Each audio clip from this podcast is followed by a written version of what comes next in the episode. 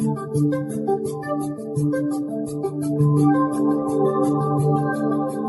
Abby Strauss, and welcome to the Expert Speak, a service of the Florida Psychiatric Society. My first job in mental health was in the late 1960s in a children's psychiatric hospital. I remember how the chief psychiatrist, uh, Dr. King, I actually remember his name, would bemoan the theories were wrong, the labels were wrong, the treatments were not that good, but the kids were still sick. Well, things have changed a lot since then. Our guest is Robert Post. Dr. Post has made many very significant contributions to psychiatry, including being the chief of the biological psychiatry branch at the National Institute of Mental Health for many years, and he's currently the head of the Bipolar Collaborative Network in Bethesda. We are pleased to have him with us, Dr. Post. Thank you for joining us. Uh, very pleased to join you on this topic, yes.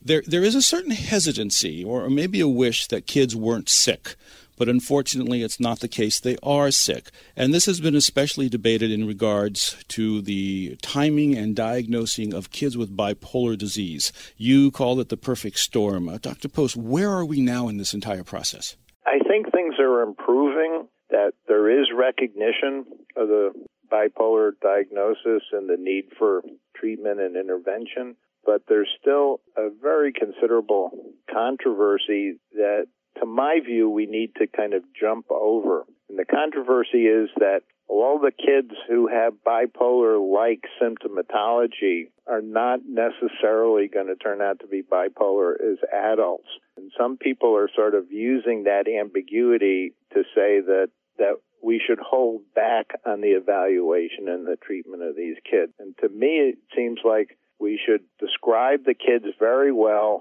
find out what the different children respond to, and then revise some of the diagnostic criteria afterward once we have the 10 year follow up studies that everybody seems to think we need. So we're making some progress. There's clearly agreement about bipolar 1 children who may even have hallucinations and delusions and are pretty clearly bipolar, but the bipolar not otherwise specified children are still the subject of considerable debate. Is there a concern that we are exposing these kids to greater future lifetime problems because we're delaying an, an appropriate diagnosis and an early enough intervention? Yeah, I, I think that is the case, and we actually have data from adults who are in our network, average age 42. And when we looked at the early onset of the illness that that they reported in in childhood, we found that at least in the United States that about 22% said the illness started with a major depression or a mania before age 13. And when that happened, they had a more difficult course of illness throughout their whole life and a more difficult outcome at age 42 that we then assessed prospectively in our network. And then we took a look at how long the delay was to the first treatment of these individuals. And it was very, very long. Years? Are we talking years? 10 to 15 years before the children or the adolescent onset folks got their first treatment. And then we did a separate statistical analysis, and the delay to first treatment was an independent predictor of more severe depression, less time well, more cycling as an adult. So we have the data that of the folks who turn out to have classic bipolar illness, if we don't get after their illness well and early enough, it does have adverse prognostic implications, yes. You, you made an interesting point, and you said that the uh, group that you're studying, the average age was 42, that they remembered that their first problem was with a, de- with a depression. But what about the flip side? What about a mania in, in a young child, in a seven year old, a 10 year old? Yeah. we found that the delays in the children and the ones who had childhood onset uh, before age 13 that the delays were averaging 15 years or more whether or not the first treatment was mania or depression. I mean, the first episode was mania or depression. So either way, there was, you know, a decade and a half of difficulties for these kids and the, uh, all the other difficulties they had with friends and school, potentially getting into substance abuse. All of these things kind of happened without adequate help or intervention at that point. And I think we're doing a little bit better now in terms of earlier intervention, but still there's a tremendous delay often. And when we see a kid, I'm just going to pick a 10 year old who's acting up and acting out. I remember there has been a, a, lot of discussion whether this is just a normal irritability of a kid who is acting out versus a mania. Where do we draw that line? How do we delineate between something that's more serious versus a kid who's just being irritable? Yeah, well, that's hard. I think I think that's not even the key issue because where there's diagnostic controversy in these kids that have the irritable aggression or the bipolar not otherwise specified diagnosis, everybody agrees that those kids are actually very impaired as well. They tend to not have friends that get kicked out of school. So we're talking about something that really is impairing their functioning. So even the controversial kids are severely impacted by the illness. So this is not just, you know, normal variation in the way kids are maturing. These are, these are kids who are having tremendous difficulties in all realms. The bipolar 1 kids can be delusional, uh, hallucinations. They can be suicidal. They can actually also be homicidal, threatening other folks in their family we're we're talking about non-trivial symptomatology here. So this isn't the average sort of my kid is just acting out, and I know people very often question when psychiatry is, um, shall we say, too quick at times to give a diagnosis. Yeah, no, this is this is this is not that at all. These kids are very very difficult to manage and both at home and in the classroom. How quickly, assuming that the diagnosis is is correct, how quickly does it take, if there is a, a rule of thumb time course, to get these kids stabilized? Is, is it a couple weeks, couple months, longer? Yeah, well, that's the other issue that makes it kind of difficult. Boris Birmaher in in Pittsburgh has conducted this COBY follow-up study, one of the largest studies of, of children with bipolar diagnoses, and he finds that for the folks who have bipolar 1, the major manic presentations, that it takes somewhere between 9 months and a year to get them stabilized, and disappointingly, the kids that are more controversial, the kids who have bipolar not otherwise specified, because they don't have clear cut manic episodes, but they're just up and down a lot over the course of the day, it takes them longer. It takes them like two and a half years to get stabilized. So you're talking about treatment being pretty difficult and complicated and often requiring several drugs in combination. So it's it's not an easy thing to do to intervene with these kids. The families need a lot of support. There should be active family education, psychotherapy, as well as pharmacotherapy in the kids who are most disturbed. And of course, eh, though I don't really want to get into the politics of healthcare reform, a lot of these kids don't have access to that type of care. And even the ones who have health insurance, the insurance is usually geared toward trying to minimize interventions instead of, you know, getting after the illness really well and carefully in the beginning and trying to head off further difficulties later on. A bit counterproductive. One one of the questions that uh, patients often ask me is how young can this go? Can a six year old be bipolar? Do they have to be ten years old? Is there a, a consensus of a, of a cutoff? It can go very early. And as a matter of fact, there's a thing called the cohort effect, and that is that every birth cohort or generation since World War One, there's been an earlier age of onset and an increased incidence of both unipolar depression and bipolar illness in the uh, U.S. and in many other countries. So it's getting earlier and earlier and earlier. Uh, when I first came to N- the NIMH in 1970, I rarely heard about or saw children with bipolar illness, and now there's a marked increase incidence, and I think some of that is real and not just an increase in recognition. So it can happen very early. We actually did a study with with Bob Findling at Case Western Reserve. He had patients who had clear-cut diagnoses of bipolar illness or attention deficit hyperactivity or no diagnosis at all. And we asked the parents of those three groups of kids to rate all the symptoms that they had every year of their life backwards.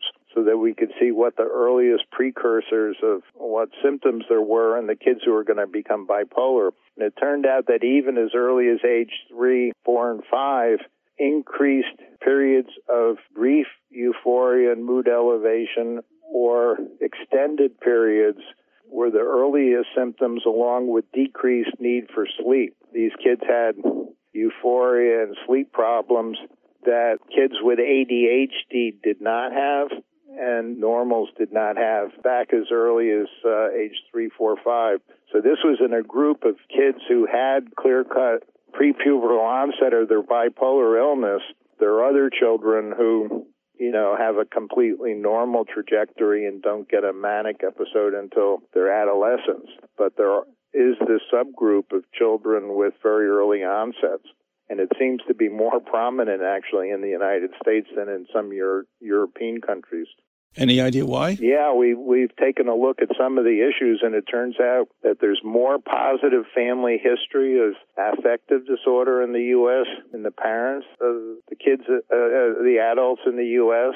than in Germany and the Netherlands, which is kind of difficult to figure out why there's more genetic vulnerability to the people who had kind of more bipolar traits come to the U.S. or are there other factors? But there's not only more parental history of uh, affective disorder, there's more kids in the U.S. who have two parents with an affective disorder, either unipolar or bipolar, than in uh, Germany. There's also more psychosocial adversity in the U.S. in terms of physical or sexual abuse is, is about twice as high in the U.S. compared to Germany and the Netherlands. So the two key predictors of early onset, uh, that is a family history or adversity, you know, marked stressors early in life, both of those are more prominent in, in the U.S.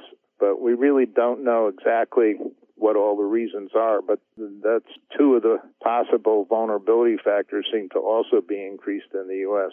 So that's a very interesting observation. It really it makes one stop and think about having to do a, a, cultural background, perhaps, when you do an initial evaluation of a child. Yeah, yeah, and it also, I mean, it also speaks to some of the controversies where people in some of the other European countries or in Australia say, "No, we've never seen a kid with bipolar illness." some of that may actually be a real differential incidence. But I think the data in the U.S. is uh, very clear cut that, that there, there's a major incidence and it's a major problem. It seems to be more accepted in our country right now for a kid to have attention deficit disorder than necessarily be called bipolar. And what jumps to me is that if it is look a lot of behaviors can look like a ADD activity. But if the diagnosis is not correct, then the treatment can be very inappropriate and potentially dangerous. Yeah, exactly. It's kind of a double a double whammy there because it turns out that a very high proportion of the youngest kids with bipolar illness actually have comorbid ADHD. So it's not like they don't have attention deficit hyperactivity disorder. It's that they have that and their bipolar illness too. And the problem is, is that there's 18 or 20 different FDA approved preparations, psychomotor stimulants and other drugs to treat ADHD. And for kids under 10, zero for bipolar. So people are going to be much more willing to use stimulants and antidepressants and other things for ADHD than they are the bipolar drugs, but everybody at the same time agrees that if the kid's really bipolar, they need mood stabilizers or atypical antipsychotics to get stabilized and not the stimulants. So you're right on. That's it's a major it's a major problem where you need to check out whether the kid with ADHD symptoms also has these other things that are inconsistent with it, like hallucinations or delusions or suicidality, things like that, that really tell you that this is not just ADHD, but something much more problematic. Can, can you say that in a child that the mood shifts that would become diagnostic of, of a bipolar disorder, that they have to be more episodic, whereas an ADH kid is more continuous, or am I being too simplistic? No, that's that's actually one of the key issues and controversies. And for some reason or another, some child docs said that you can't be manic unless the mania lasts for four days or a week, like in the adults. But it turns out that many of these youngest kids go from ecstatic, mood elevation, grandiose, thinking that they can fly and stuff like that, to down to depression and tearful withdrawal uh, multiple times within a day. So we call that ultradian cycling. And people have said that, well, if it's not a consistent episode with a well interval, it's not bipolar illness. But that, that that's actually something that's it's almost made up because we've seen adults who have that same ultradian cycling without a well interval too. So there's nothing there's nothing that says it has to be episodic, even though that that's one of the key arguments that people make. So some of these kids who cycle up and down very very rapidly with the bipolar NOS diagnosis can be just as impaired as somebody who has a more continuous manic or depressive episode. And what Boris Birmaher saw was that many of these kids with the rapid fluctuations in mood, if you followed them in the clinic for two or three years, actually 30 to 40 percent of them turned into bipolar 1 and their episodes got longer. So the early rapid variations may just be a precursor to the more full blown extended manias and depressions. And simultaneously, we need to figure out for the kids who have the bipolar presentations and even the kids who have these variants that with just irritable aggression without the mood elevation, a lot of people think that those kids are not going to turn out to be bipolar. What we need to figure out is what they respond to too, because they're quite ill. One of the things that also is confusing to a lot of the patients I speak to is that they find, or they've heard rather, that DSM 5 is coming out. And they say, why do we need a new diagnostic manual? And then they hear that the definitions for some of the things in kids are going to change. I hope this is it helps us explain things and define things. I'm not asking you to, to offer an editorial on this, but it's an interesting process because it shows that psychiatry is certainly not um, we're not finished. No, we're not finished. And my fear is that the DSM 5 is not going to be terribly helpful in terms of these issues with kids. And somehow I think we need to get over the diagnostic issues with careful descriptors and follow on of, of uh, what they actually respond to. And whether that's going to improve with DSM 5 or not, I'm not so sanguine. Well, fair enough. Dr. Post is a psychiatrist who, as I said at the beginning of the interview, has made many, many significant contributions to psychiatry. And Dr. Post, we thank you so much for joining us as we go through and learn more about bipolar disorder in kids. I'm going to give you another call and we'll do a catch up. Oh, I'd be pleased to. Um, appreciate it.